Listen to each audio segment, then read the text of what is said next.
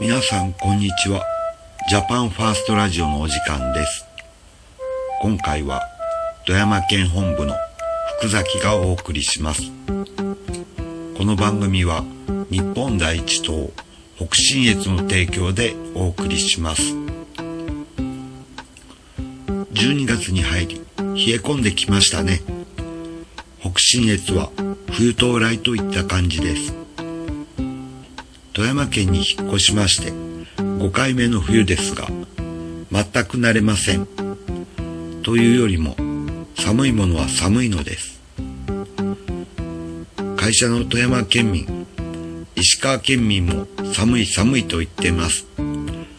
長く住んでも慣れないようですね。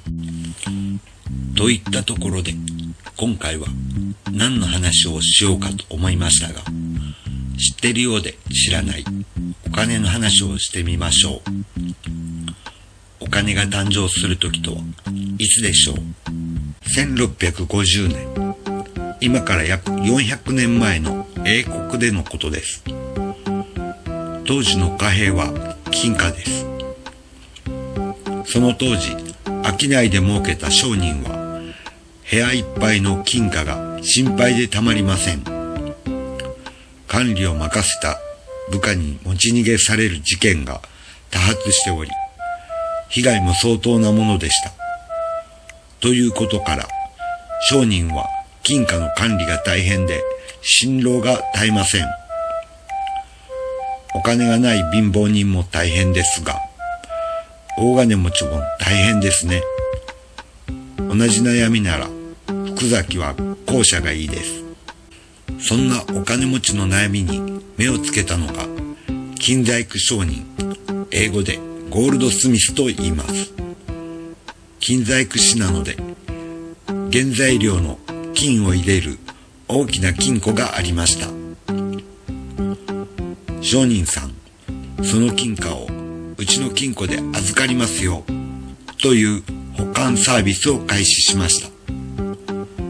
その時に金の預かり証を出しました。金賞手形です。保管サービスを開始したところ、ゴールドスミスさんのところには、お客さんの金貨が積み上がり、そして気づきました。この金貨を商人が一斉に取りに来ることがないことに。この金貨、手数料をつけて貸し出しても問題なくね、ということで、他人の金貨を貸し出しちゃいました。借りた人も商人への支払いのために金貨を借りたので、ゴールドスミス、借りた人、商人、ゴールドスミスというように貸した金貨が元に戻ってくることに気づきました。またしばらくすると巷では金貨ではなく金賞手形が決済の手段として流通していることに気づきました。ですよね。借りる人も金貨は重いし、取られたら大変です。金貨を受け取った側の商人も重たいし、危険だし、結局ゴールドスミスに預けに行くのだから一緒ですよね。初めのうちは真面目に金貨を貸し出していたゴールドスミスですが、ある時から金貨を貸す必要ってある？と考え、世界をひっくり返すアイデアが生まれました。借金の申し入れの際に、金貨ではなく、金賞手形を貸し出すことです。金賞手形って、紙に万年筆で書くだけなので、万年筆マネーと呼ばれていました。